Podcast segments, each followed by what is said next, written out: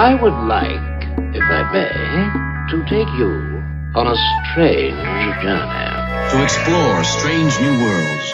To seek out new life and new civilizations. To boldly go where no man has gone before. Fangirl Radio.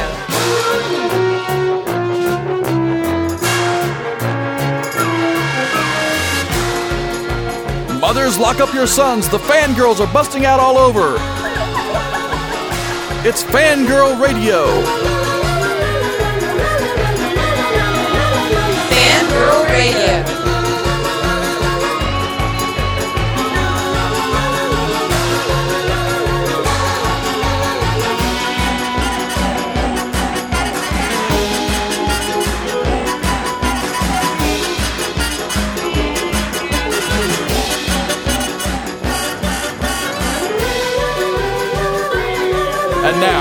Here's the fangirls on Jackalope Radio.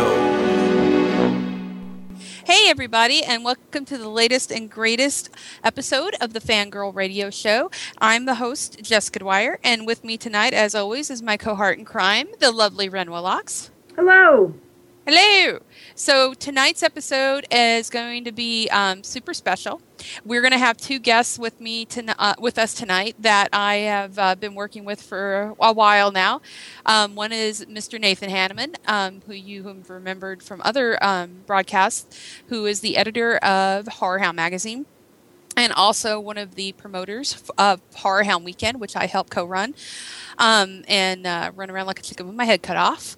And uh, also join us tonight for the first time ever, after I twisted his lovable double arm um, to join us, is Mr. Eric Austin. Eric Austin is the man in charge of Mask Fest, which is one of the coolest events we have at Horror Hound Weekend, and he is one of the leads of the HMA, um, the Horror Mask Association and Eric is is great. He runs Mask Fest like a well-oiled machine, and the man is got I don't even want to know how many um, horror masks he owns, um, but he loves showing them off on Facebook, and it's hilarious when he does it.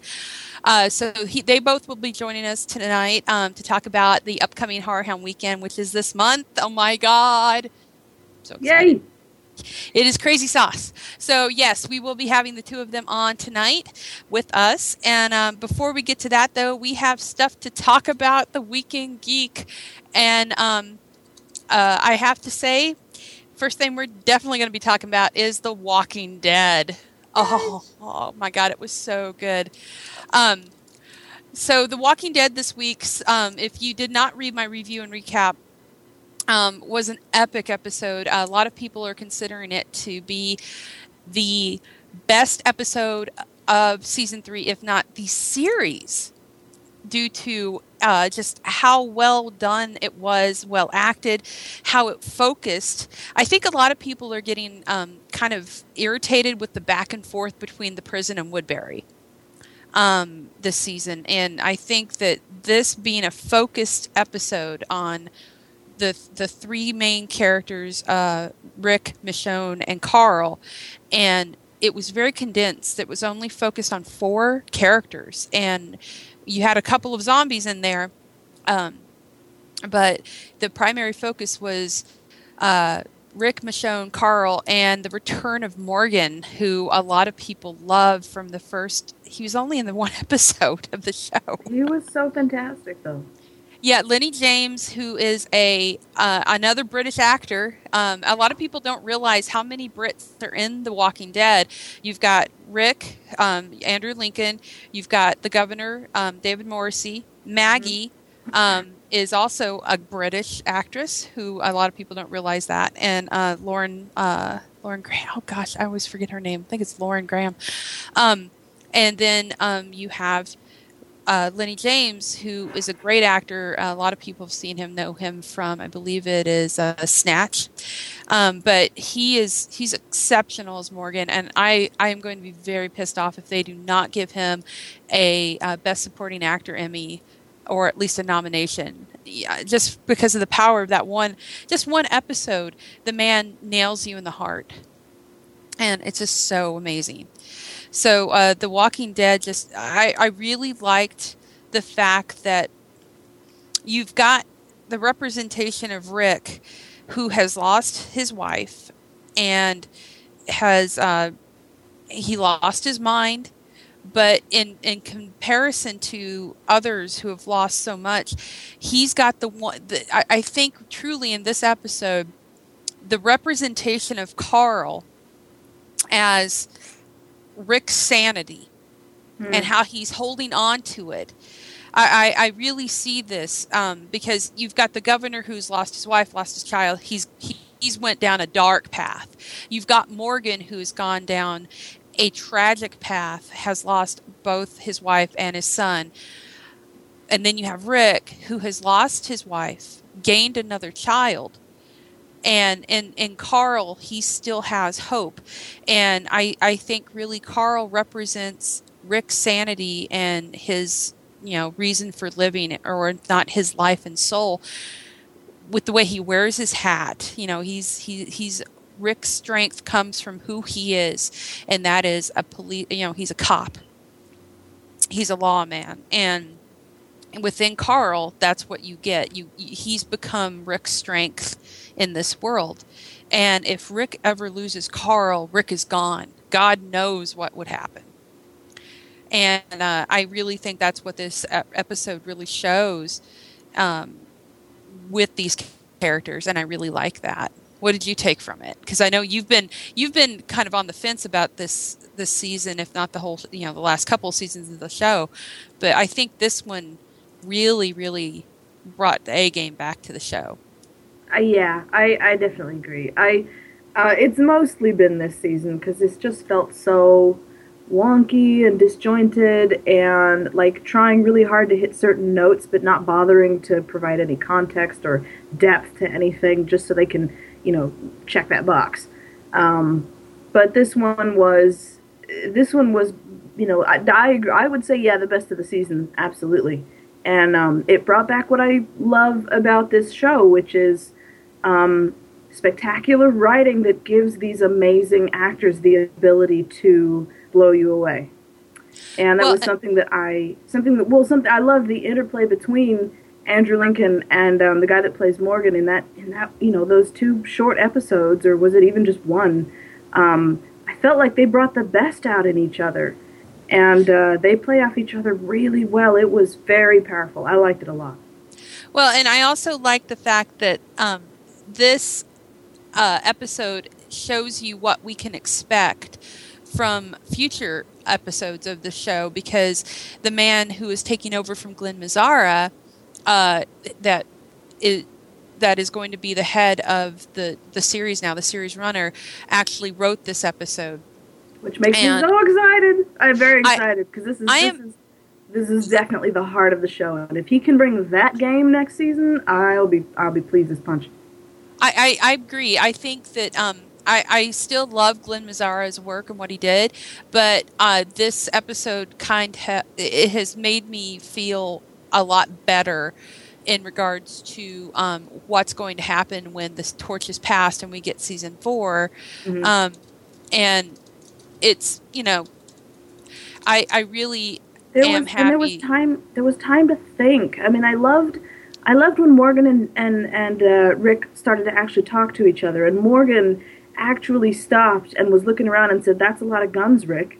You know, and Rick's telling him, "We got a great place. You got to come with us. It's better for you." And Morgan's like, uh, "If you need that many guns, you know, clearly, yeah, it ain't that safe." yeah, you know, and that's the kind of that's the kind of insight. That's the kind of real intelligent character back and forth that I miss and that is so exciting to see. It was uh, it was good. I liked it.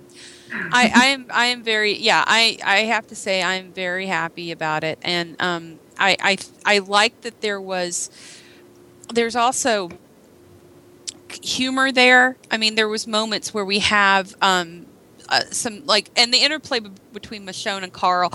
Finally, someone told Carl enough bullshit yeah. you're staying here. you know, it's like you don't you don't f with the lady with the big yeah. sword. You know, Carl, you're you're and it's not, not just Carl is yeah. growing into being you know a, a really capable young man. He's I can't believe he still wants to do stupid stuff. Like he wanted to go into that you know walker infested building by himself like everything he's seen so far about being on your own hasn't taught him that that's a really bad idea.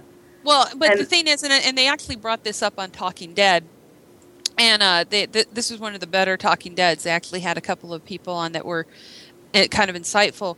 Uh, was the fact that Carl's still a kid, no Yeah. matter you, you know he's still like he's got that kid uh, head space of I'm I'm indestructible no matter Yeah. what and uh, it's it's really interesting to to see how that's going to play out as he grows into pubescence and you know gets the hair growing in the funny spots and all this other stuff because he's going to be like one giant walking hormone in the middle of the end of the Yeah. world and we've already seen some of is- those The little problem is with kids like that, you know, the problem is he's capable at a young age, and that can give him a false sense of his own, uh, you know, his own limits, and thinking that he's a bit capable of a bit more than he actually is. Just because he's got some talent, he's got some wits around him. You know, he he can handle himself. That doesn't mean he's indestructible. But the fact that he's seeing this talent in himself so young is going to give him an inflated sense, or at least it should. Hello, people writing shows. Well, and that's the reason why it's good to have Michonne there because I think if if you know she's wanting to be part of the group now a lot more. This that's part of the thing too. Within a, lot of people have been stating this. In this one episode, we get more character development for Michonne than we Mhm. have the entire season. oh And God, it's the cat. That I was. The pleased. cat was amazing. But- I but like I said- this is freaking gorgeous. That was perfect. I know. I, I I love that scene. The thing that I, I think a lot of people uh, may not be thinking about though, and I, I brought this up before we started recording, was um, Morgan was talking about he took out his wife finally after the horrible attack on his son, Mhm. but you don't hear him say, "And then I blew out Dwayne's And then brains." I took out my son. Yeah, that he knows that we we know Dwayne turned, but we don't know anything else.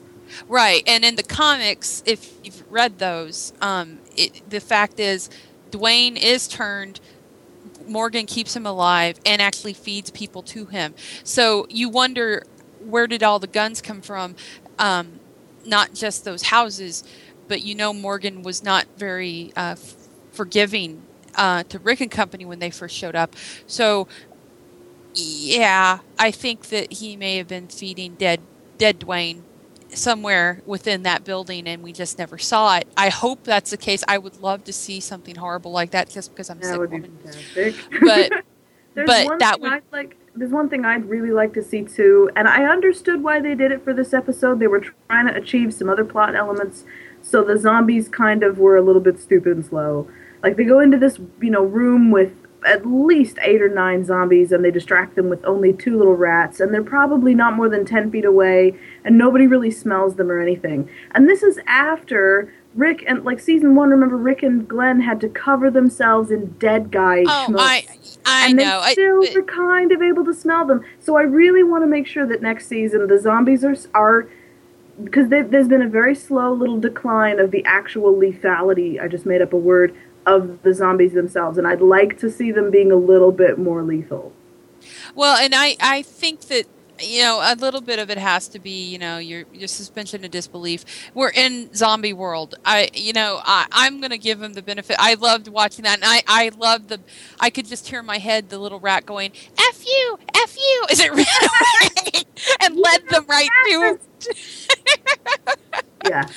No, I mean, and and I guess lethality isn't the word. Yes, they're still lethal. They still kill people, but they are they're not dangerous enough. They're not dangerous the way they used to be dangerous, where any exposed arm was bitten within two seconds. You know Oh what I yeah, mean? no, it, it, it well, and you got to remember too. It's been um, it's been over a year at this point that it's been going on. So in the in the books as well, uh, the zombies are slower and decaying. They're they're rotting. I forgot And- about that fact. I I did notice the ones in the in the uh, Yeah. saloon bar, whatever the heck that building was, were all very skinny and emaciated. Yeah, so, so I fine, think that's that. yeah, I think that's that's affecting them as well. But still, they outnumber the um the the living people a lot. Mhm. So it's it's just I think that that's part of it, and that's and I you know I'm fine with that. I am fine with that. So I know we've talked about this a lot, so we're going to move along. Um, but I will bring up something else about Robert Kirkman, the man who who created The Walking Dead, uh, we found out uh, this week that he is developing a new exorcism based comic book, which is also, and I don't know if it's going to be in uh, at the same time, but they're talking about this also being on television um, as well. The story that he's creating for this exorcism based comic book, which is about a boy who's had to deal with demon possession his whole life. So um, that sounds interesting. I don't know how. Um, how long you can stretch the story out for, but in in uh, in a world where we've had how many paranormal activity movies um, and the last exorcism part two. Uh, you know i think that this is you know i can see where this is going to be a, a, hot ticket for studios to go after and, and produce on tv so yeah robert kirkman is going to start something else other than the walking dead. So interesting. See how well that goes. Um, also in the land of comic books the big rumor, and it could be debunked by the time this airs. Um, but because that's how it rolls in the world of the Justice League movie universe, um, we've we're now being told that uh, Warner Brothers is going to have Zack Snyder direct, who uh, he's helming. He helmed Watchmen, which I loved to death. Um, he is also the director behind the new Superman movie. Um, they're also talking about having Christopher Nolan produce. And the big news is the rumor uh, of Christian Bale returning as Batman Hmm. for this. So, if anything could get him back in the as the Bat, it would be uh, having Nolan involved in some capacity. I have no doubt. And uh, if anybody could helm this movie, I think it would be Zack Snyder. Uh, he's very, very good with other people's material, and I like a lot what I've seen from the Superman trailers. So Man of Steel looks gorgeous to me. I'm very excited about that film. Um, Me too. So I it just it makes it makes me want to cry every time I see that the trailer. I mean, he it's just that beautiful. And people say, "Well, it's Superman. He's a blah." I'm like, you know, okay. I grew up in the time of Christopher Reeve's Superman. He was my Superman. I I was that was one of the big things in my youth was Superman and those movies and watching them and never missing them when they were on TV and he was my hero. You know, that was that was it at first when I was young. And so I have this place in my heart for Superman. And uh, I liked Superman Returns specifically because Brandon Routh was the reincarnation of Christopher Reeve. So, uh, and, and I liked just how it, that played, at least in that part. Um, but this looks like a beautiful meshing of my Superman and what Zack Snyder can do with visuals and music. And um, he has this magic touch when it comes to even Sucker Punch. For all the problems I had with that movie, it was still pretty. Mhm. Um, but when you give him a comic book and you give him other material that he didn't write, that, that someone else was uh, has created, and he has this magic touch with it. So when you take those two things and you combine them, you get that trailer, and oh my god, I like literally cried the first time I saw it. It was just that pretty. So yes, Jessica has a heart, um, and it's partially owned by Clark Kent. So um, sorry, sorry, but I, I can't help it. I'm very excited about be a this. So timeshare in there, considering how many other owners you've got. I know I'm a, just a whore. I'm their whore. Um, but uh, anyway, I, I am very excited uh, for Superman uh, to come back in Man of Steel, and I, if anybody could helm a Justice League movie, it would be Zack Snyder. Someone was asking who else out there because you've got all these act these directors now who are who are, who are just already taken, like J.J. Abrams, Joss Whedon. All these guys are taken. Who who was left? And my response is, if not Zack Snyder, Edgar Wright. And uh, I will yeah, stick by that. that'd be interesting. Have Edgar Wright do it. That'd be I- very yeah, I- interesting. It- It would be, but I think he could do it. I think he could do it. Um, so I'm going to rush through mine real quick because I know Ren's got um, a weekend geek he wants to share. Uh, the other thing in the world of comic books that we have um, going on is X Men: Days of Future Past. They just added Halle Berry is coming back as Storm. No. Uh, you know what? I'm she's good as Storm. I'm fine no, with that. she's not. I'm I'm she's fine not. with that. I, I would rather have. Iman, but Iman's too old, and there's really no one else left, and She's she's, already established. She's already established. But here's the thing: this movie, if you go look at the IMDb entry for it, has so many effing Oscar nominees and winners in it. I'm sorry, Hollywood. You and your your assholeness when it comes to comic books, films, and genre work, you have to let that go now because you've got Halle Berry, Jennifer Lawrence, Peter Dinklage is involved, Ellen Page, Michael Fassbender, Sir Ian McKellen, Patrick Stewart, Sir Patrick Stewart, excuse me. You have um, who else? Uh, you know, Hugh Jackman's in there. How many award winners do you need in one franchise to get your respect? Well, it has to be good though.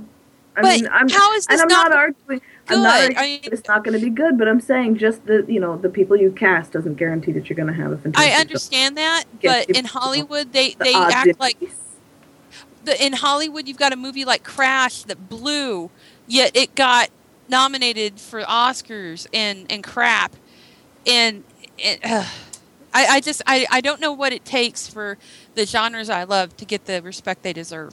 Yeah, And the this- only the only snub I really felt was that uh, Joss should have got a nom for best adapted screenplay because everybody agreed that he did a miracle with that film. How do you incorporate all of these people and have this still be a coherent, watchable movie? He did something insanely awesome. And Well- usually, when people do something insanely awesome in the field of screenwriting, they get nominated for something. Yeah, uh, well, and not just that, but I, I, I mean, seriously, the Avengers only was nominated for one effing award, and it didn't Yeah. win it, No. and that's ridiculous. And I love that line that Robert Downey Jr. dropped. I think it was him about most successful. Oh no, I think it was um, McFarlane said this. Made billion a billion dollars this year. Oh yeah, most for successful one Oscar. Film, most successful film of the entire year nominated for one Oscar. Yeah. Yeah, one Oscar. Okay, going back like four minutes, Gina Torres, Zoe Washburn. I know, but Storm. you've got the same problem with her. Uh, you know, they at the time they should have cast her originally. I don't but they did- care. No one is worse than Halle Berry. Plus, on top of that, you could have done better if you cast a white girl. I said it. Well, we did we did have Fantastic Four where they had uh what's her name as don't Sue even Storm talk and to they me about that film. That they film had to make her hair me. blonde. She looked like the, one of the Wayans brothers from White Chicks dressed as Sue Storm. I'm Ugly. sorry. I, I'm not being It racist. It just looked horrible. It She looked not horrible. blonde. She does not do blonde at all. No. No. Sorry. All right. Tantrum, tantrum over. Tantrum over. letting it go, letting the negativity go. Um, Harrison Ford is going to be an Anchorman too. There, I've said it. He's going to play a uh, senior anchorman, and um, someone was out there saying he hasn't done a true blue comedy since Working Girl. Holy crap! Wow. I can't wait. Yeah. So, um, yeah. With that, I think uh, I think we are we're getting ready to run out of time. So I'm having Rin go with your Weekend Geek. Okay, well, totally changing gears along the same lines as Weekend Geek last year or last week. Um, nerdy space stuff! Yay, nerdy space Dirty stuff! space stuff. So I just because I'm still following this, and if anybody else is remotely as interested in I as I am, here is the news in space. Uh, SpaceX, lovely, fantastic um, private company. Not you know they they, I think they probably get some government money, but they're not a government institution. Um, they launched the uh, second trip up to the International Space Station this week. And there was a little bit of a problem, and it was scary because after the rocket, which worked perfectly well, this Falcon rocket is a genius thing, went straight up uh, into orbit, launched the Dragon capsule, which has all the goodies inside it meant for the space station. And then the Dragon capsule has these four thrusters on it that'll drive it towards the space station, and only one of them worked. And everybody Ooh. was like, oh crap, because it can't fly with one thruster. And it was it was just sort of floating free. And everybody was trying to figure, oh god, what the hell do we do with this thing? Um, so they decided to put out the solar panels, the big giant rectangular arm solar panel things, to stop it from spinning so fast. Which is just like if you're spinning around and you, if, if, well, Elon Musk, the guy that uh, runs SpaceX, described it like if you're an ice skater and you throw your arms out, you spin slower. So centrifugal force, yes, conservation of angular momentum. Um, if and so then they just tried for like a few hours to. Uh, there was some stuck valves, and they essentially just cycled the valves for like three hours until they got loose and allowed the thrusters to work. And then all four thrusters work. And yesterday or Sunday morning, it drove up to the space station and docked. And I guess this, the astronauts were so excited they opened it a day early because they wanted to know what was inside. And they got some apples, among other stuff. That's all I know. So very exciting. I, I mean, it's it's uh, it's it's it's worrying to hear about problems in this because you want it to work. I want it to work so bad that private companies get into space. But it didn't, you know, we had a problem and they were able to fix it in space and still get the job done. So kudos to SpaceX. Fantastically exciting. Um, yeah, follow the, the guy, Elon Musk. He was the he was giving up more information online during the uh, during the whole thing than anybody else. He was the dude to follow on Twitter to know what exactly was happening up to the minute of what was going on in space. So find the dude on Twitter and follow him next time this SpaceX is going up in space because it's exciting stuff. Well, and I actually thought of you. I was reading an article today about um, uh, the couple that they spent like 15 months together in, in Antarctica, and they were wanting this couple to be the two that went up in the Mars mission that you were talking about Oh, previously. yes. Yeah. And uh, they said no. they said no. they said no. And, and apparently the gal wrote an entire essay about it for the BBC about why. wouldn't go to Mars. Yeah, and it It's- and it makes sense because she I'm said crazy. I'm the only person who wouldn't want to go to Mars. She said, well, no, reason? she's she said the reason was because of the it, um part. The main reason for it was that it they would have to rely upon constant contact and help from Earth. Yeah. They wouldn't be self sufficient like they were in Antarctica. So Where? What the heck kind of reason is that?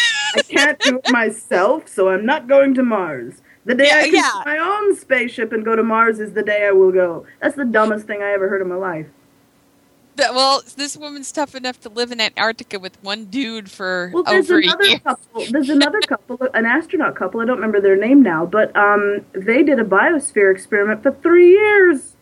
They're So crazy. ah, they beat.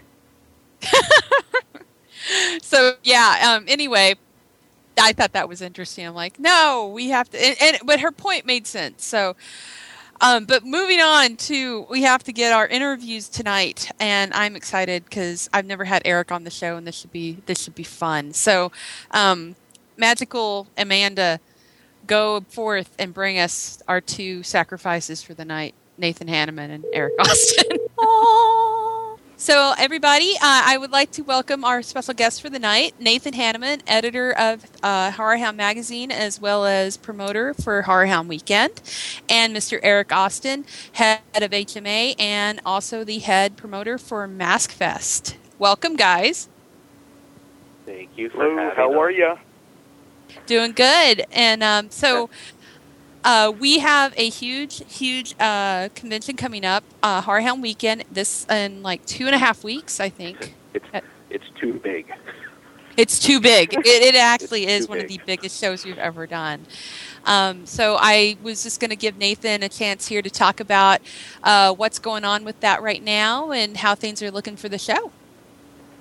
Um, things are getting quite crazy. Uh, we're three, just under. Th- is it under three weeks away?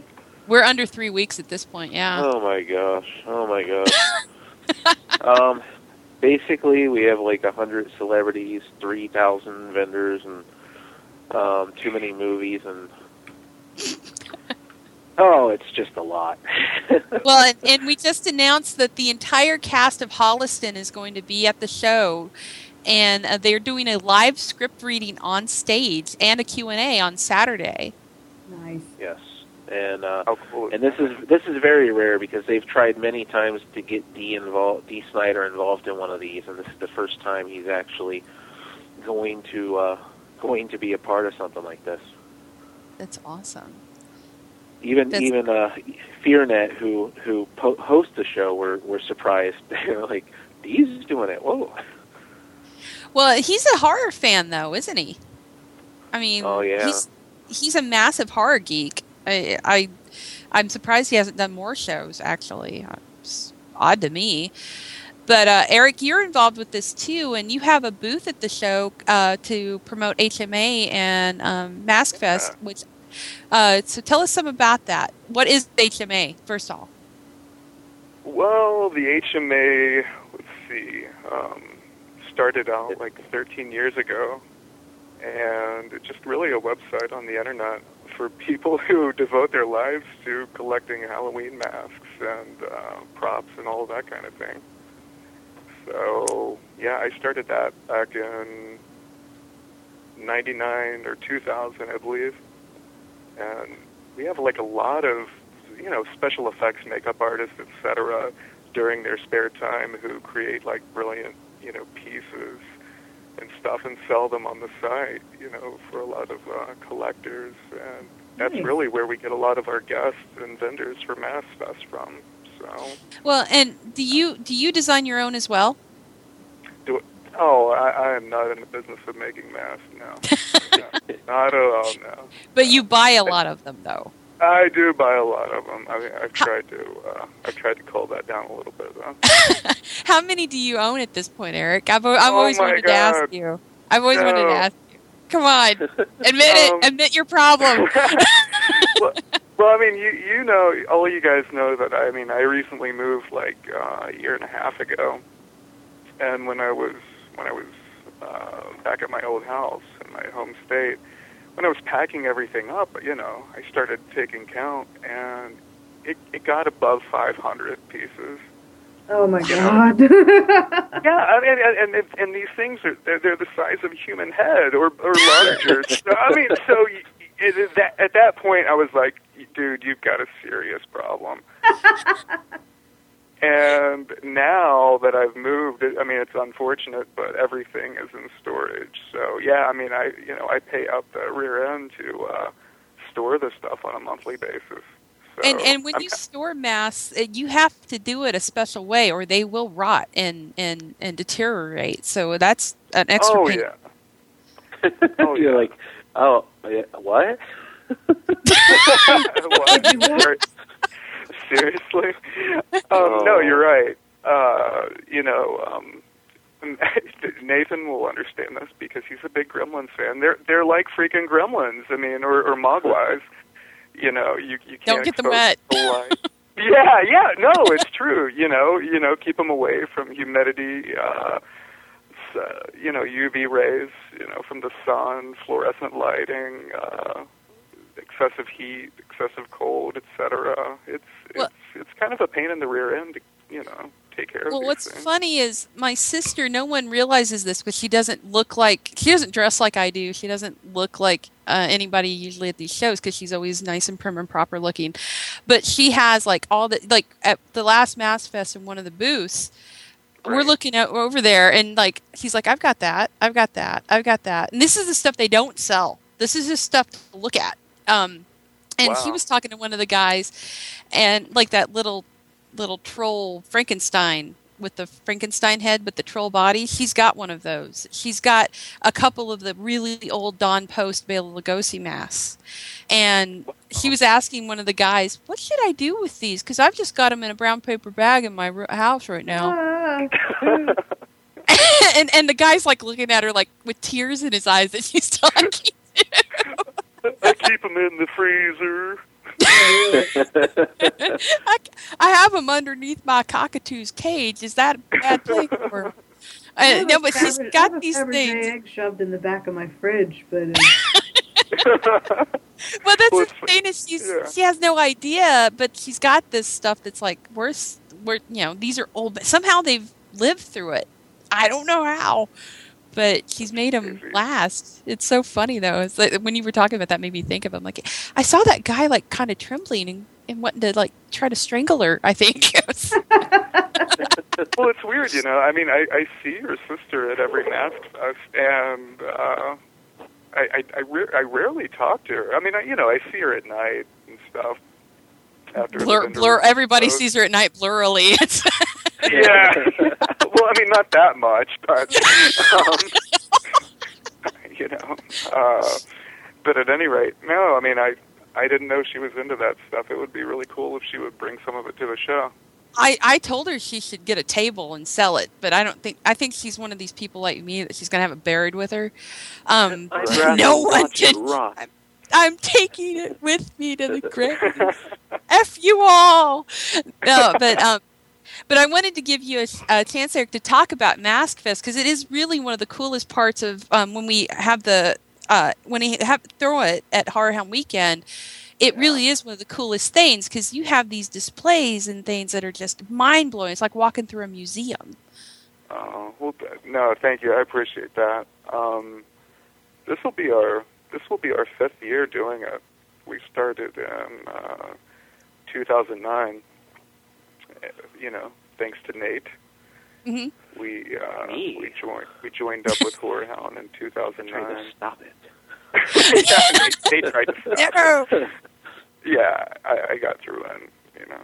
But um, at any rate, no, this this will be pretty much kind of our fifth anniversary, and uh, so far so good. I mean, we really haven't advertised it much anywhere, and we've just been hitting around about it on Facebook and and whatnot. But we already have some really cool things planned for the show. Um, I, you know, I always thought that one of our best Mask Fests was in 2010. You know, you know the massive show with Clive Barker and George Romero. Oh, yeah. You rem- everybody remembers that show. Yeah, everybody Yeah. remembers that show because the I had to walk out into the lines and be like, "It's okay, he's coming." No, seriously, he's coming. right, right. Oh, Um, five. but that, God love him. yeah, but that was uh, that was really one of my my favorite Mask Fests, and at that show we had more of a a museum type feel to it. I mean, I we we try to bring in a you know bits and pieces of a museum um, feel to each show, but that show in particular, I don't know if you recall, but we had some brilliant you know life size stuff from Oh, artist yeah. Tom Ebler, and then we had the Universal Monster Army there with their display. Then we had uh, Monty Ward there with his stuff. And Oh, the I- Vincent Prices that were that they were there too, right? The the um Oh, from Cortland Hall. yeah yeah I think yeah, they were he was he was in attendance, the- and that was great. We had the Pillar of Souls. Yeah, Yeah, well, I was getting to that. Yeah, Yeah. so we, basically uh, Ben you would have you would have like ran in there and, and fell to your knees in worship looking at this stuff. Is it it was just beautiful beautiful works. yeah. Well, the only problem with that, we we had people knocking the stanchions down all the time during that show because Ah. that that crowd was so big. You know, Oh yeah, it was it was almost hard to walk around in there at that point because it, it was literally just was. yeah But.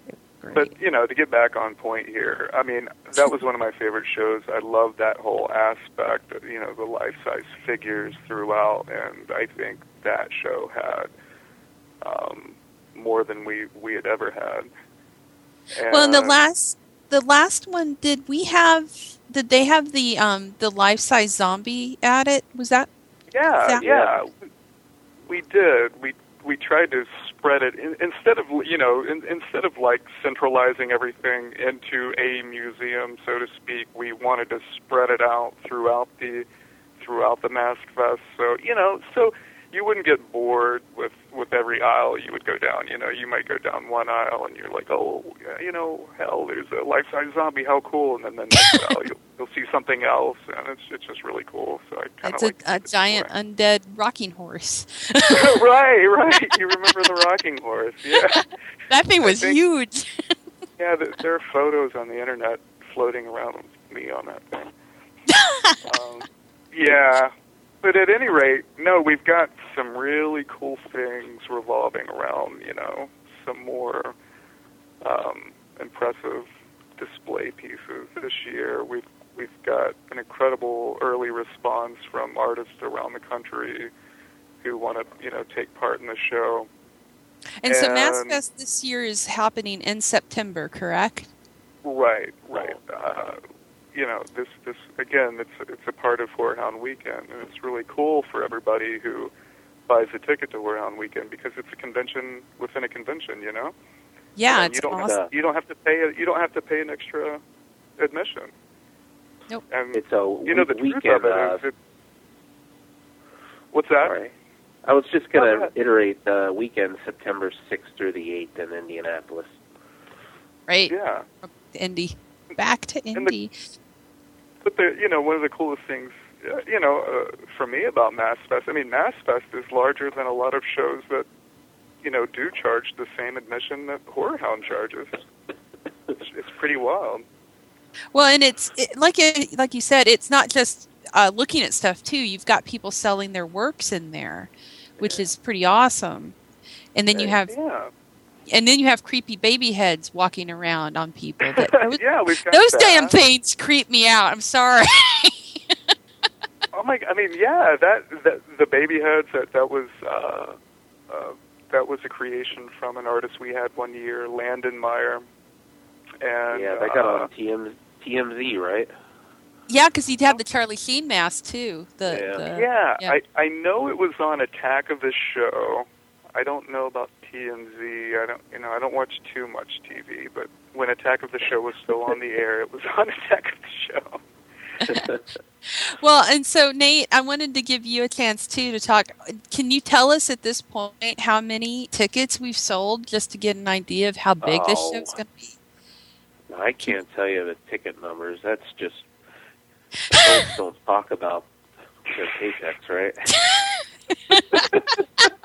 let's just let's just say it's a lot more than anyone's ever seen at one of our events. So it's it's going to be quite the it's going to be very interesting to Yeah, it's, I- it's we we've built this this thing called Night Terrors for this show, um, because we not only have taken over an entire convention center, which we've never done a convention center show, um, but we also have the hotel across the street. So this the Night Terrors is our attempt to try to make sure that we don't lose our after hours. You know, like I love the idea of everyone just it, it's like a uh, a family reunion every show, and and I'd It hate to see that go away just because we're at a convention center. So we built up a huge amount of events at the hotel after the show. and we're still doing the water park, and then we're also doing the um, concerts. Yes, a full full concert too. It's uh, it's kind of funny. Um, we used to joke about, you know, when you were a kid, you always wanted to put on a concert, and it's like we got a, a great lineup of uh, the Big Bad, who Eric's friends with. Um, That's true.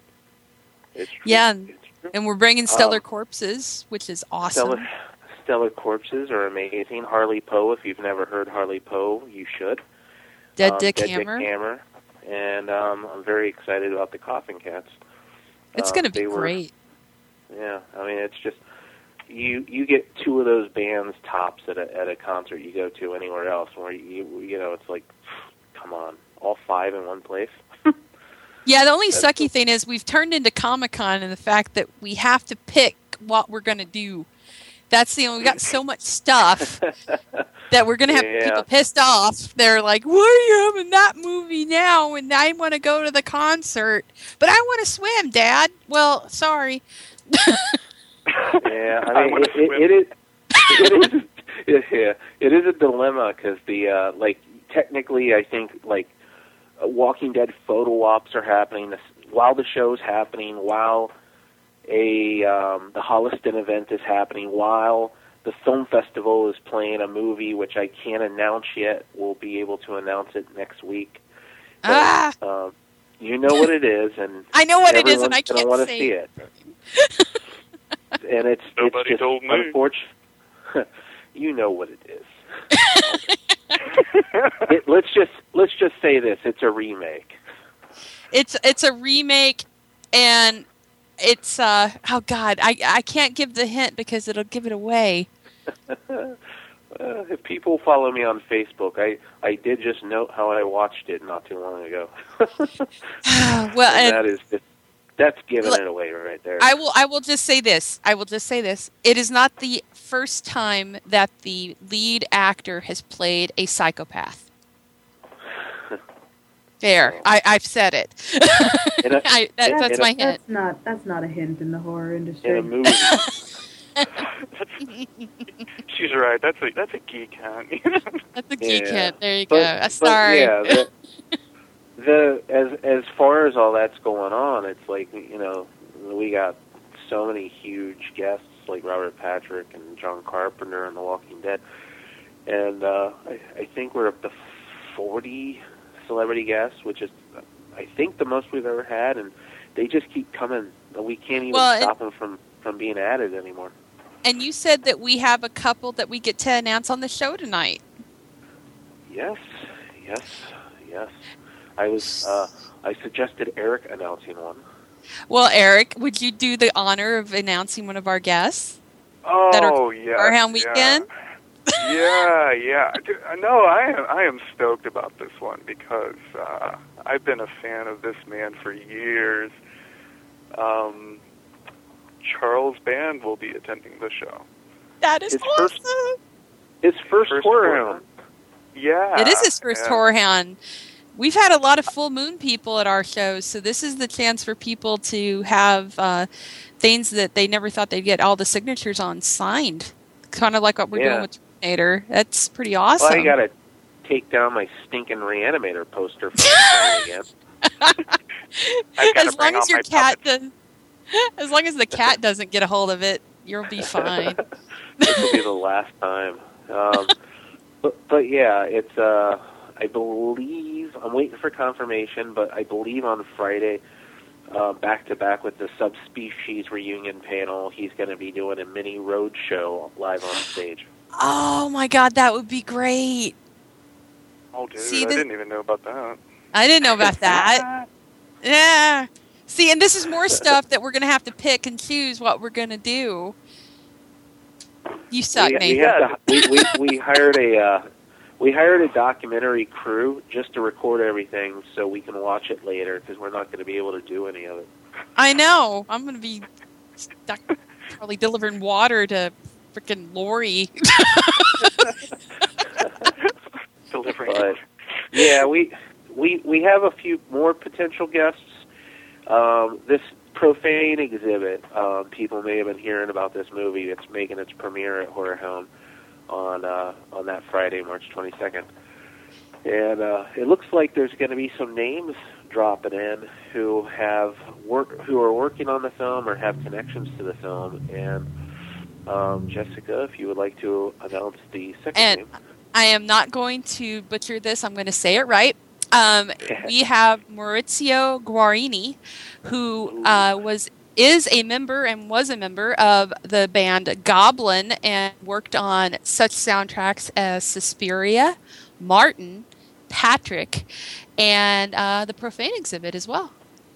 and and and crawl space beyond zombie and gates of hell Yeah. Uh, so uh, you guys out there with the soundtracks, and I know a few of you, um, be ready to get those signed, especially the Martin and Suspiria ones, because this is pretty damn cool that this guy's going to be there. It's amazing. i gotta get my martin poster out of the frame now I have the actual novel. I have the novel, which is well crazy. isn't that novel Oh, it's not done. that I have the novel. Ah, you're witty. Sorry, I just really, really like puns. but yeah, so everybody, you really should come to if you're going to pick a horror hound weekend to go to. This one, uh, this month is the one to come to. It's it's massive. It's crazy huge. It's going to be a lot of fun, and I'm not. I don't feel um, I'm sliding it at all and saying that it is pretty much the Comic Con of horror conventions. This is going to be ridiculously big, and uh, you should come. It's going to be fun as hell. Oh, if yeah. you can't september 6th through 8th there you go september 6th through 8th which i know i'm we're working on some crazy stuff for that too already and and uh, i can't talk about it because he's told me i can't Wait, i I can, wish I can wish- talk about stuff. I can talk You- about stuff. no na- yeah eric can talk about what he's got going on I can talk about stuff here. No, no, don't worry, don't worry. All right. Tell tell the folks where these it. things I'll- are taking place. this, yeah, this this is kind of a you know uh, this is a debut announcement for the show. Yeah, I mean this is you know I didn't think you were going to do it. I'm, I'm dropping is it here. I'm, Oh my! what you know? Oh, wow. uh, oh gosh, oh Lord. no. If you are a fan of you know um, monsters, masks, props, anything like that, makeup, whatever, you know, you should know of this television show. It's one of my favorite TV shows um, on these days. Um, it's called Making Monsters on the Travel Channel. And we have secured Ed Edmonds, uh, Marcia Edmonds, both, you know, from Distortions Unlimited fame, and artist Jordu Schell. And all three of them will be at the September Mask Fest event at Horror Hound Weekend. And Wow. the film crew, the film crew will be there as well, filming. So They're going to film an episode of the show at Horror Hound Weekend in September. Oh, that's pretty good. Yeah, they will be filming there. You uh, know, you know, I mean, who knows with you know reality television and all that? Who, know, who knows what gets cut and all of that? You know. They may write in Eric having to actually do the whole shtick with the thong and the the doves and the explosion. I know. I know. we need to get Europe there to play my jam too. You know. Oh, I want. i- If we get Europe, we have to get um White Sister for me. Like, I want King Diamond. To hell with you all. get King Diamond, Stryper for Sean. Stryper. Oh my god, that would be awesome. Yeah. So no, I think I'm really excited about that. I mean, uh, That's making great. monsters. Yeah, it pulls in huge numbers uh, for the Travel Channel, um, and I just I really think that's just one of the best uh, television shows on right now. If you're into that kind of thing, and if you're not, watch it. If you haven't seen any episodes, I think you can pretty much find I, the Travel Channel is so cool. You can either find them on their website or on YouTube in their entirety. Um, so you can start watching them tonight if you want. That's Yeah. awesome. I always I love that show because growing up, I never thought like about. It's like Christmas. You never think about the elves that make the toys. yeah. That's hilarious. Well, That's guys, I want to. I want to thank you guys for coming on. I think we're about to run out of time. Um, but yeah, this was fun. We have to do this again, Eric. See, it wasn't so bad, was it? Yeah. No, no, no. This is this And was a good. Time. so, and- good for. Yeah, and, and thank you for the exclusive announcement. That's great. So when this airs on Thursday, um, everybody will, will know. That's pretty awesome. Um, No problem. Cool. Well, thank you guys again for joining me, and Ren, thank you again for uh, for being my cohort in crime here. And guys, uh, once again, Horror Hound Weekend um, for March is March 22nd through the 24th in Cincinnati, Ohio, at the Sharonville Convention Center. It's going to be huge. Um, you can still get tickets right now online, and then you can also pick them up at the door. Uh, it's going to be a great show. HorrorHoundWeekend.com. And Eric, um, do you have uh, do you have the address for HMA where people can check you out? Um, well, right now they can they can always check us out at uh, thehma.net, t h e h m a dot net. Uh, we're dealing with a lot of spammers right now. We're trying to fix the site, but keep always keep checking in. And with MaskFest, uh, Nate and I are working on um, getting that site, you know, ready for 2013 and uh, that should be done in a few weeks, and that's maskfest.com. So Awesome. check it out. And don't forget to vote for the Rondos, where Horror Oh. Hound is. Yes, Horror Hound is up for what nine awards, which is awesome, including best convention.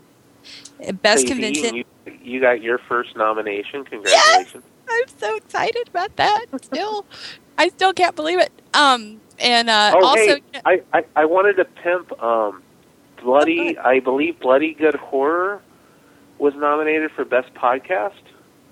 I think so. Yeah, and, and yeah. I didn't I didn't mention that yet in any of my email blasts, and I wanted to congratulate Eric Newell and his team for that. That's great. And I, I right now I'm just gonna do it, man. Eric Austin, Hmm. you you need to be Monster Kid of the Year for that Mask Fest shit, snip, man. Oh, You you Write it in. write it in, Eric Austin, Monster Kid of the Year, because my God, any man that owns over 500 freaking masks, I think, is a monster, a monster kid. So there you or go. at least, at least get me on Hoarders or something. or, It- or it- orders. It's ron, rondoaward.com is how to vote. yeah, Yeah, and uh, go for it. They're- They're good people. Yeah. Uh, Yeah. and I just want to let you know, Nathan does have a little room in his house, kind of like the governor, where he has all his rondos lined up, and he just sits there in his chair and stares at them. and wears an iPad? And he wears an eye patch. They they they stare at you when you walk by them. and they try to bite you. They actually they do that and they try to bite you. But guys, thank you again so much for joining us. And uh, once again, this is Jessica Dwyer signing off for Fangirl Radio. Thank you again, and uh, we'll see you next week. It's too bad you guys in Houston didn't come along for the ride. I've got this sensational view of Earth where I'm standing. And as I look at the next bridge, I'm wondering if I could hit a golf ball over it in this gravity. Anybody want to give me odds?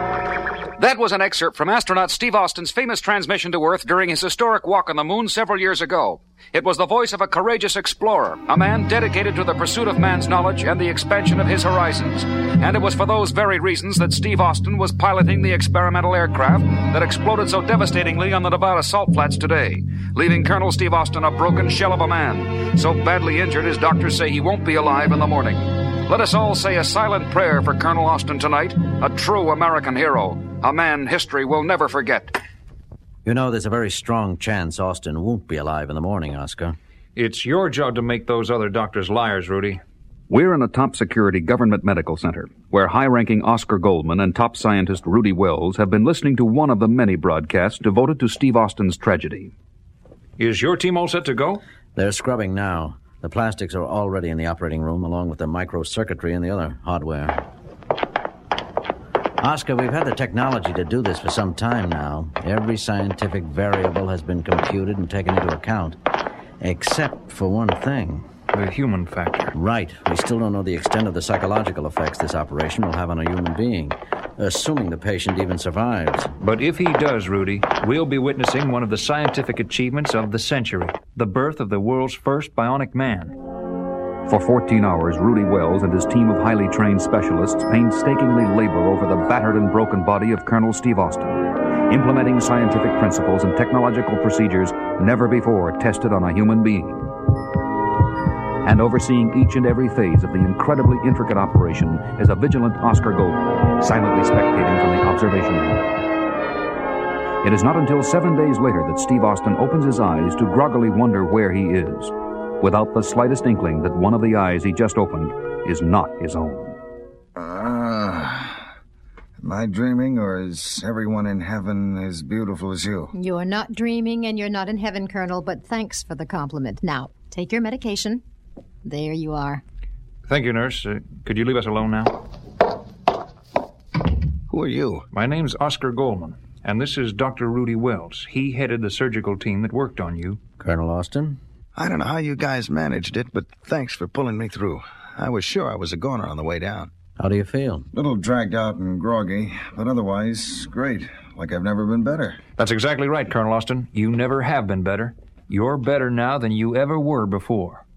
What's that supposed to mean?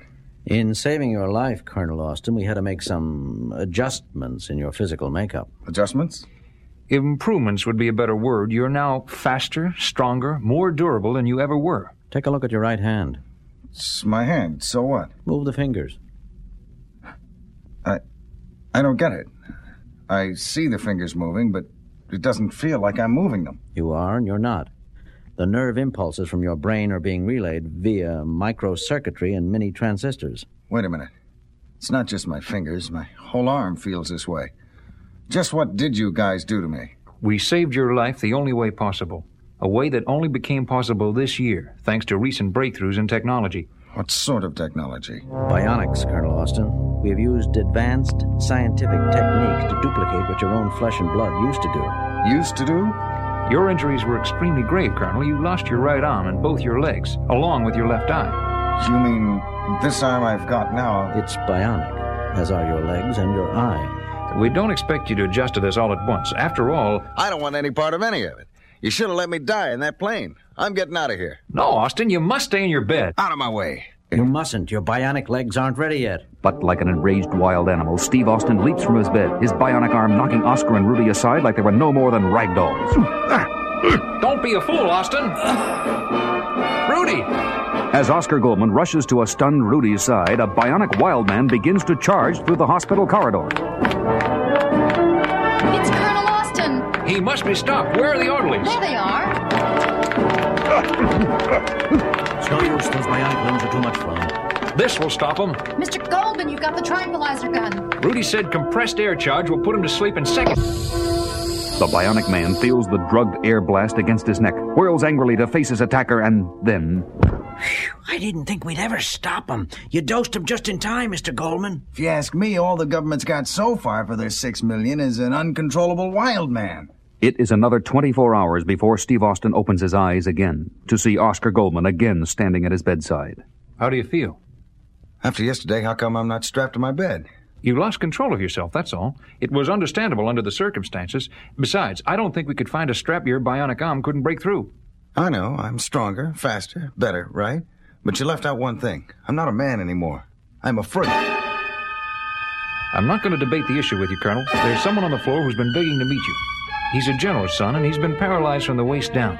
I'm afraid not even bionics can repair the damage to his spinal cord. At that moment, the door opens and a 10 year old boy, strapped to a wheelchair, rolls himself in. It's all right, Bobby. Come in. Bobby, this is Steve Austin. Colonel, this is little Bobby Phillips. Steve Austin! Oh, wow! You don't know what a thrill it is to meet you. I'll leave you two alone now. I've been your biggest fan, Colonel Austin, ever since that day I watched you walk on the moon on TV. Boy, that was some crash you were in last week. But Mr. Goldman says you'll be okay. That's what he tells me. Anyway, I was in an accident too, but I wasn't as lucky as you.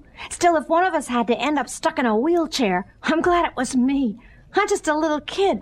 I'm not nearly as important as an astronaut. You really believe that, don't you? Well, I've got to be going now. I'll be back later to get your autograph if that's okay. The crippled youngster wheels himself out, leaving an ashamed Steve Austin alone with his thoughts and his self pity. The next morning, as Oscar and Rudy walk along the corridor of the hospital's top secret bionic wing. So the kid did get to see him yesterday. Yes, but we still don't know what effect, if any, the. That sound. What is it?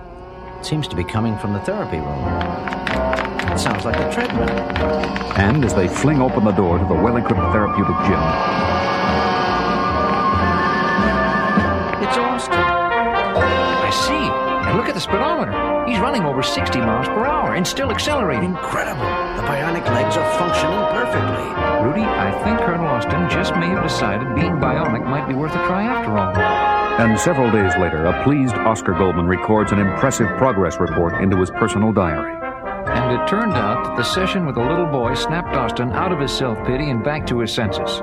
We immediately began running tests on him and found to our amazement his bionic strength was powerful enough to lift entire cars. His bionic legs were mighty enough to enable him to jump a full 30 feet in the air. His bionic eye was telescopic enough to read the lettering on a postage stamp from a 100 yards away. Everyone on the project agrees. Our $6 million man was worth every penny he cost. But I can't help wondering what Steve Austin would say if he ever found out that Bobby Phillips could walk as well as any other boy.